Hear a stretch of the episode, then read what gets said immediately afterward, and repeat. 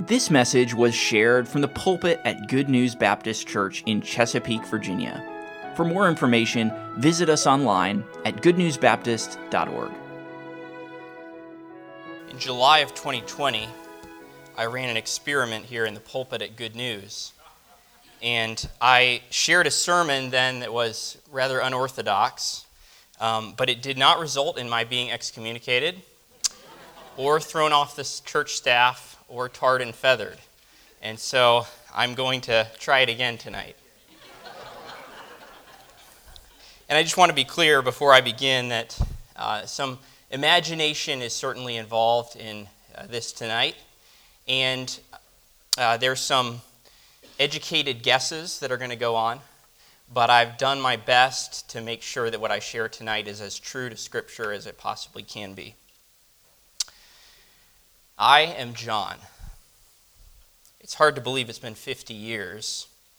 It's been 50 years since it all happened, since Jesus died, since he returned from the dead, since he went back to heaven. But those 50 year old memories uh, couldn't be clearer in my mind. I can see it all now. I remember being there at the cross could hardly bring myself to lift my eyes and look at him, to see the Jesus who loved me, so humbled.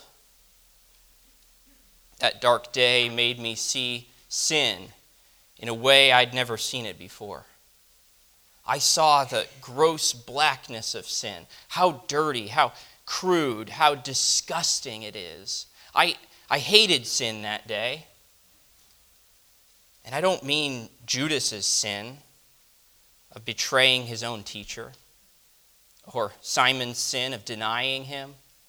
I don't even mean the sin of the Jewish leaders who sent an innocent man to his death or the sin of the Romans who would kill him in such a grotesquely cruel way. No, it wasn't their sin that struck me as I looked into that bleeding face. It was my sin. I saw the filthiness of my own heart with a clarity I never had before. I, I, knew I needed a Redeemer, but I never felt that need as deeply as I felt it that day. Looking up at him, barely recognizable as he was, those thoughts flooded my mind and tears blurred my eyes. As his image swam before me, I remember hearing him call out to me. He spoke to his mother and to me. And he entrusted me with the care of his mother. He trusted me.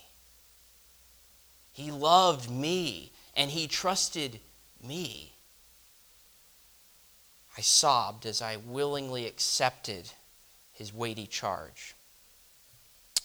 I also remember when Mary came running me and Simon that something had happened. She was frantic. She could hardly get the words out, but we knew something had happened at the tomb, and we ran there as fast as we could. I was the first one there, and I saw the open tomb, and he was gone. My stomach turned over. I stopped at the door, frozen for a moment. Simon ran in, and I followed him. And as I looked at the wrappings lying there unoccupied, I remembered and I believed. It, was, it wasn't until later that I saw him, that same sweet Jesus, scarred but whole. And it seemed more well than I had ever seen him before. Those were sweet days that followed as we saw again and again, and everything became so much clearer, and so much of what Jesus had taught us finally made sense.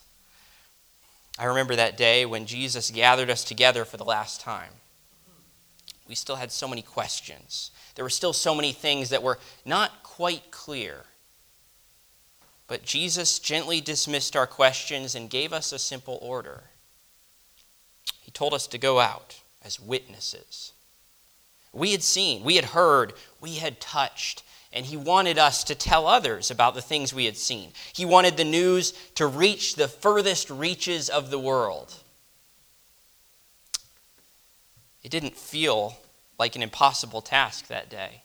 It felt like it would be impossible not to spread the word about Christ to every living soul. Then, as he finished his instructions, he just he rose up from the ground and, and he went up and up and up, and it, it just seemed like his body didn't belong here anymore. I've been thinking about those days a lot lately. It's not because I have a lot of time on my hands.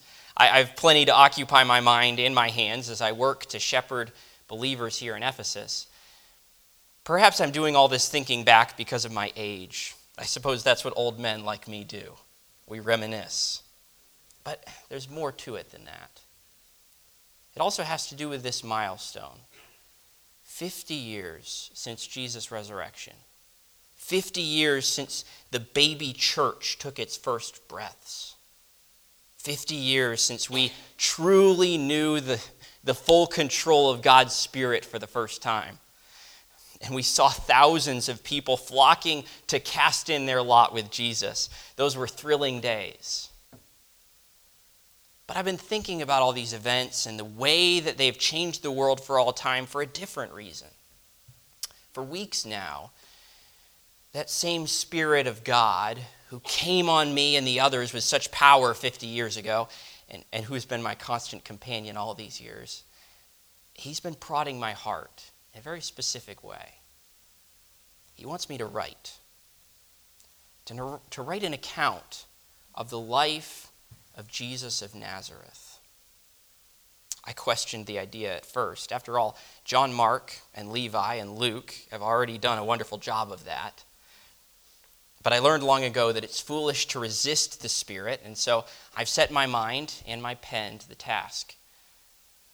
I don't know what you think it's like to write under the direct guidance of the Spirit of God, but if you think it's easy, it's not. In a way, it, it is the easiest thing in the world. I don't need to come up with anything original. I let Him do the speaking through me. But it's not like I'm in some kind of a trance and my hand is writing without my consent. No, I have to be walking with Him, consciously surrendering to Him, meditating on the Jesus Christ that I knew and what I've come to know about who He truly is. I saw Him. I heard him. I touched him. The very expression of the life of God. How do you explain that? How do you write that down? I haven't finished yet, but I've made a good deal of progress. Don't worry, I'm not going to read it all to you. But as I started working on this, my first question was how would I start? I wrestled with that. See, I could have started with the beginning of Jesus' ministry, like, like Mark did. Or maybe I could have started with the story of his birth, like Luke did. Or I could have given some background by starting with his genealogy, like, like Levi did. None of those were wrong, of course, but I wanted to start with something even more basic. See, over these 50 years, in many ways, our faith has thrived. Being a follower of Jesus has begun to be recognized as something more than just being an eccentric Jew. Being a member of the way, or being a Christian, as some have begun to call us, has become something people are more familiar with. They're more willing to consider our message. More and more people have heard of Jesus of Nazareth, and, and we can simply share the truth of who he is. But problems have arisen. See, over this time, in just 50 years, I cannot count the number of groups that have popped up claiming to be followers of Jesus, but making it clear by what they teach and affirm that they do not accept what Jesus himself said about who he is. Some deny he is God. Some deny he was born of a virgin. Some deny that he really died and others deny that he really rose from the dead. You would think that those matters would have been settled. But as the name of Jesus of Nazareth has become more familiar, I'm afraid that many know the name without embracing the reality of who he really is. So that's why, as I write, I want to begin by going back to what is most basic about Jesus, who he truly is. So, this is how I'm going to start. In the beginning was the Word, and the Word was with God, and the Word was God. The same was in the beginning with God. All things were made by him, and without him was not anything made that was made. In him was life, and the life was the light of men. And the light shineth in darkness, and the darkness comprehended it not. Let's see. Oh, here's another part I really like. He was in the world, and the world was made by him, and the world knew him not. He came unto his own, and his own received him not. But as many as received him, to them gave he power to become the sons of God, even to them that believe on his name, which were born not of blood, nor of the will of the flesh, nor of the will of man, but of God. And the Word was made flesh and dwelt among us. And we beheld his glory. The glory is of the only begotten of the Father, full of grace and truth. What do you think? It's good, isn't it? Now, don't get me wrong, I'm not taking credit for any of this. This is the Spirit's doing. But those truths, it gives me goosebumps. That's Jesus. If you don't get that, that this is the truth behind the healings, the truth behind the miracles, the truth behind his teachings, and all that he said and did, then you don't understand Jesus. Ultimately, his death and his resurrection make zero sense if you don't get this.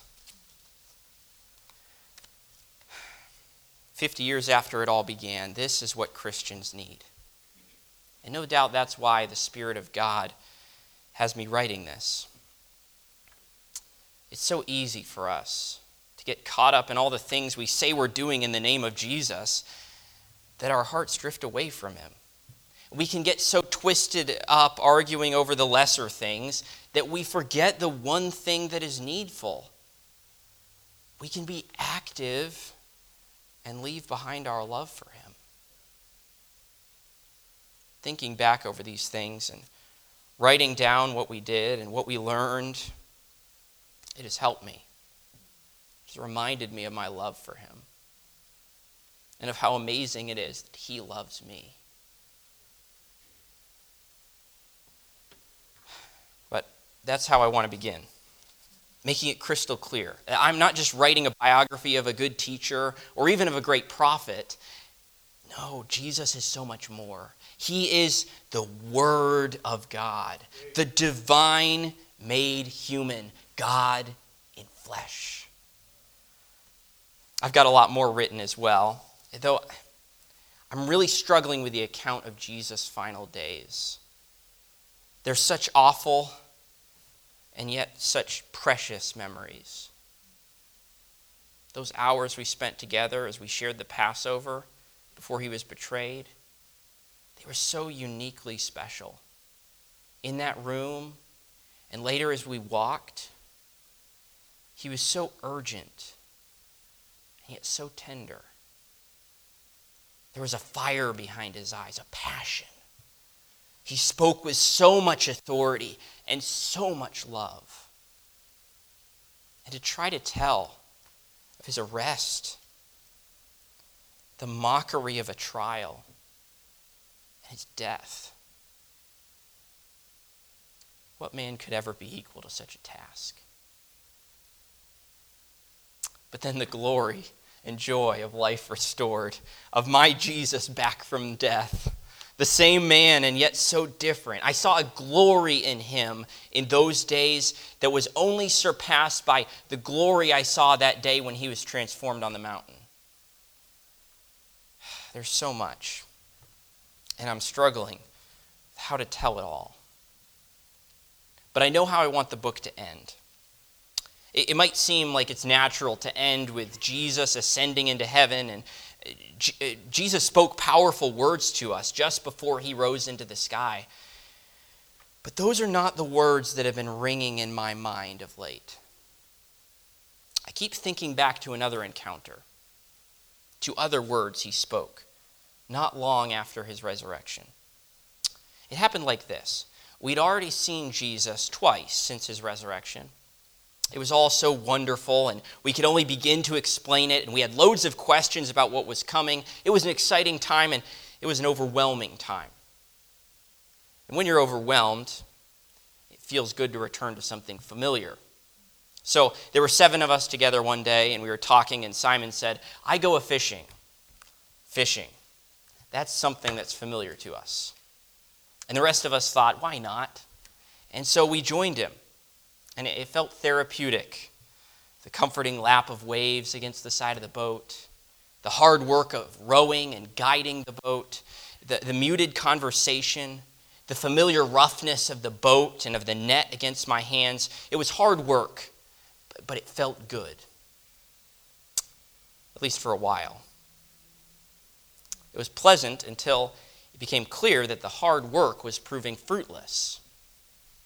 Again and again, the net went down, and again and again, it came up empty. I want to be clear we are not novices.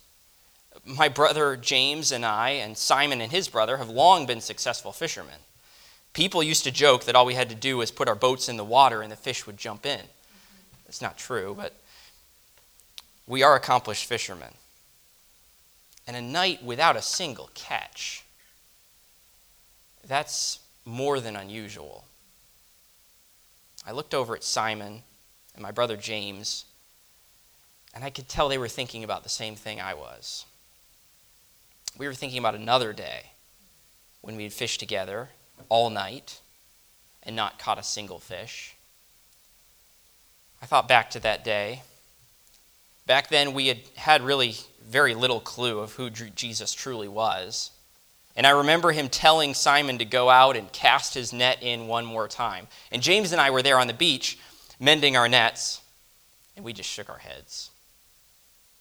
But I remember James and I rowing our hardest to get out there because Simon and Andrew were struggling to keep their boat afloat under the weight of all the fish. The net broke, both of the boats were full, we barely made it back to shore, that was an exciting day. And the net wasn't the only thing that broke that day.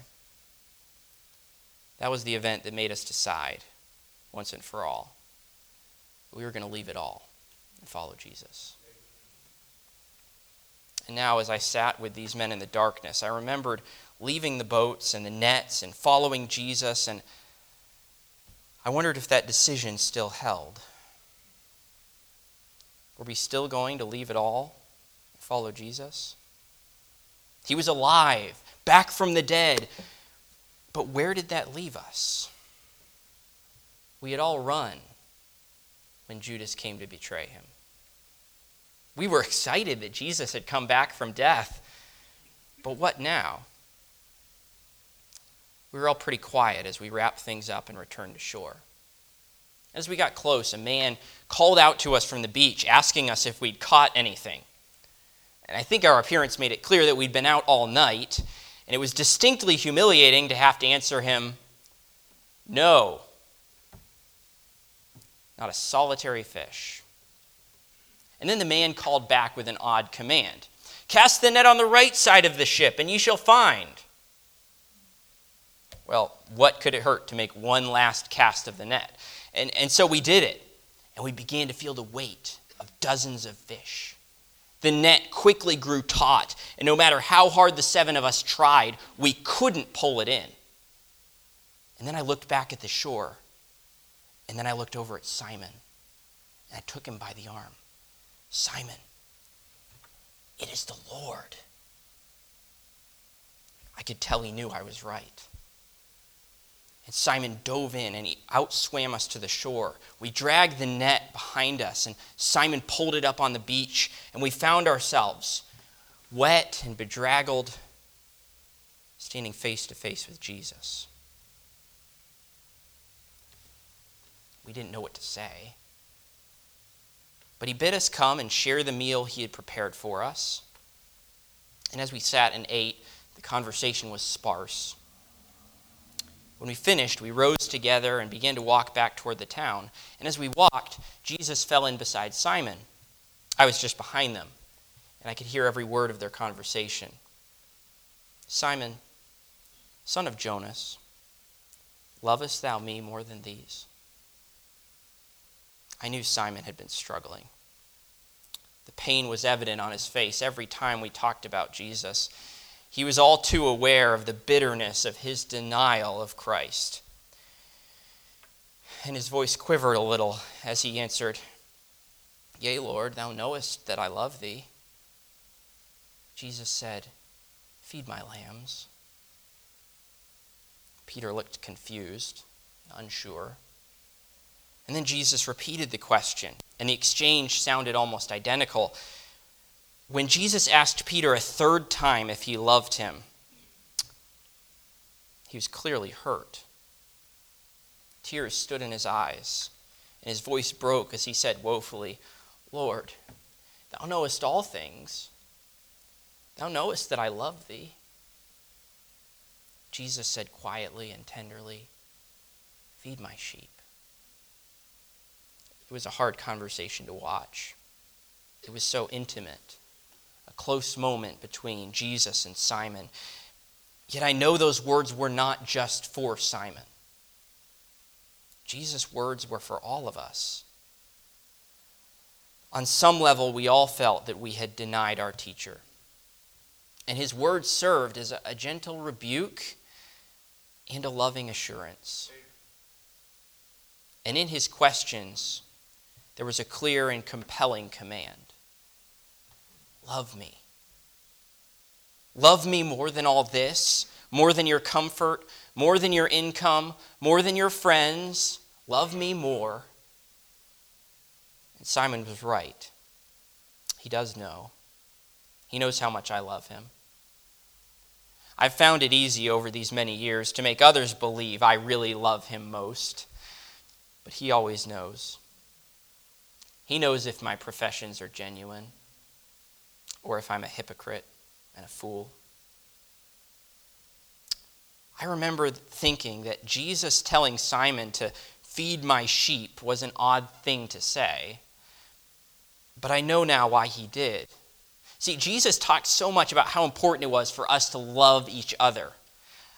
I understand now that if I were to say, I love God, but then I were to hate Levi or Thomas or Simon or any other believer in Jesus, I would be a liar.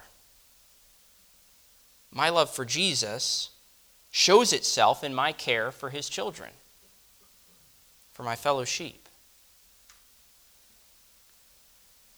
But Jesus wasn't done talking to Simon.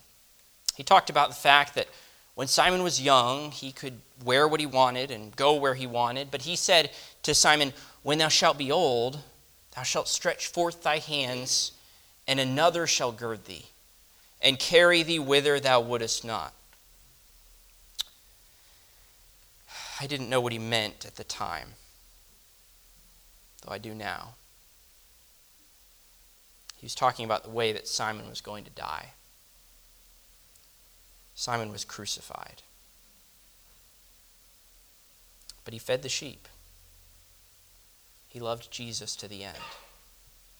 And he's not the only one. My brother James was among the first. And it's become common to hear that another family needs our prayer because a parent or a husband or a daughter has been put to death in the name of Jesus. Love me, Jesus said. And Simon, for one, took those words to heart. But Jesus had another command. He, he said, Follow me. Now, it was at this point that Simon seemed to notice that of the seven in the group, Jesus was directing his comments at one. And like I said, it's not that his words weren't also for all of us, but I think Simon felt a bit singled out. And so he looked back and his eyes met mine. He gestured back at me and spoke to Jesus, Lord, and what shall this man do? I was nervous and eager to hear Jesus answer. What might it be that I could expect in the future? Would Jesus give me a prophecy as well? But Jesus kept his eyes on Simon. He spoke calmly, but a fire burned behind those eyes as he said, If I will that he tarry till I come, what is that to thee? Follow thou me. It was indeed a challenge to my own heart. I had questions about the future. I wondered if Simon would stay true or if he would again deny Jesus. I wondered if Thomas's skeptical nature would prove too much of a hurdle for him to stay true to the Lord. I wondered who would become the leader when Jesus wasn't around anymore. I wondered what he might have in store for each one of us and who would have the greatest share of glory. But Jesus' words cut straight to my heart. It wasn't about any of those things, it was simple. Follow me. Not because others are following me or because others are not following me. Not because you have a good example or you want to be a good example. Not because you like it. Not because you know what the future holds. Not because it's going to be fun or fulfilling or popular or profitable. Just follow me. I know what's going to happen, but you don't need to. Amen. Sure, I've wondered about what Jesus said. I've wondered if I am going to live until he comes back. I've wondered about it.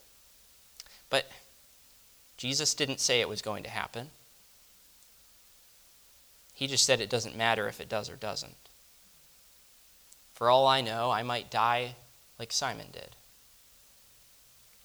surrendering my life because I refuse to do anything but follow Jesus? I don't know. That day on that beach and then walking along that road, I've replayed that scene in my mind over and over, and Jesus' words have burned into my heart.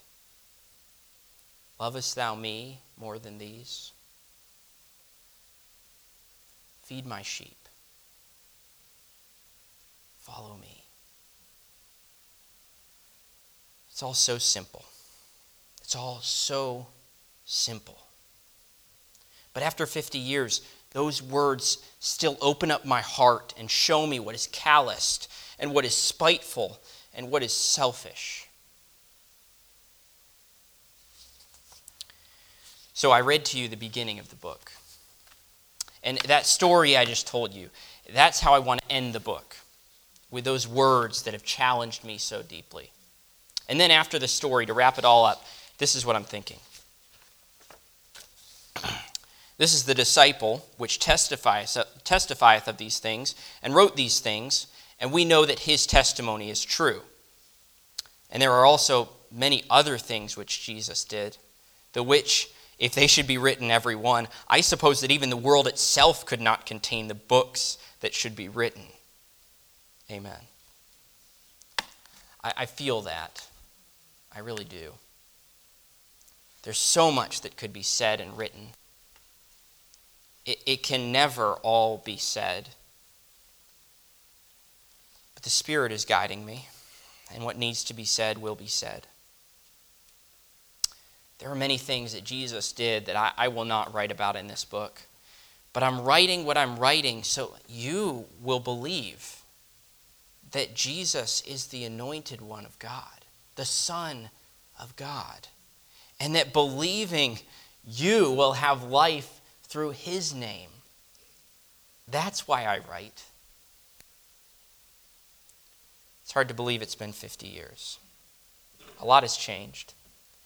But what is most important has remained the same. I suppose more than anything else, I'm hoping my book can convey one message. It's all about Jesus. The arguments I hear change, the challenges I face change, the sins I battle change. But one thing remains constant. If I turn my attention away from Jesus, from the one who loves me, that's when I stop being a good follower.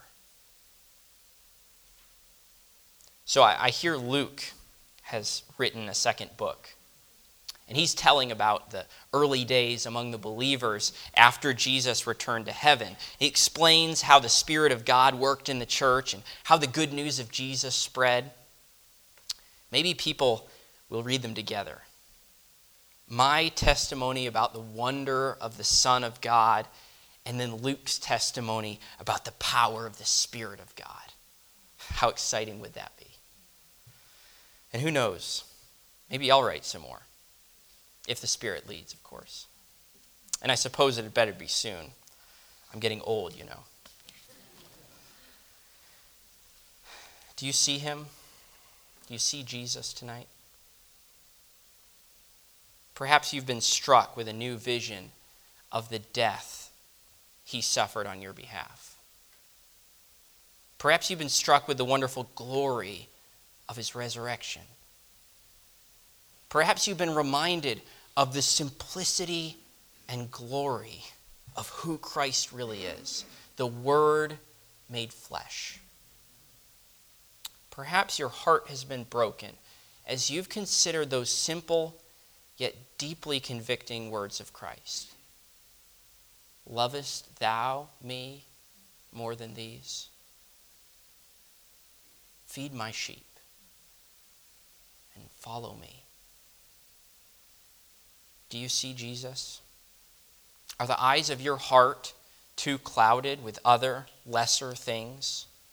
Is Jesus Christ less to you than he was to the Apostle John? John saw Jesus. He heard Jesus. He touched Jesus. But Jesus was no more real to John than he ought to be to you and me and he was no more central to John's life than he ought to be to ours. Love him, follow him, and stay focused on what is truly essential. Let's pray. Thank you, Father, for your word. Thank you for the rich words of the book of John for this man who it seems never got over the wonder of the fact that you loved him, that you wanted to use him. It's hard to believe a man 50 years after that all happened would still be calling himself the disciple that Jesus loved because that was just so incredible and amazing to his heart.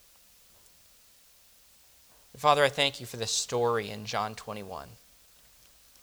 Thank you for the challenge that Jesus gave to Peter. The challenge it serves to be to each of our hearts. Father, we get so caught up in so many things that often we neglect the things that are most simple that are most basic and yet are most essential. And Father, there are so many other places that we can get away with ignorance. But Lord, may we look to Christ. May we learn of Christ. May we never lose the wonder that is associated with Christ. May we just keep looking to Jesus. Guide us in that, we pray. Use your word in our hearts tonight. May we surrender what needs to be surrendered. And may we be able to honestly answer you as you ask the question to our hearts Lovest thou me more than these? Guide us now, we ask. May your spirit lead in this time as we respond to your word. In Jesus' name, amen. Thank you for listening. If you have questions about your relationship with God, or you would like to know more about the ministry of Good News Baptist Church, you can visit us online at goodnewsbaptist.org or call us at 757 488 3241. We trust your heart was challenged as you listened, and we want to encourage you to share this message with others. May the truth of God's Word be your guide as you strive to follow Christ and make Him known to others.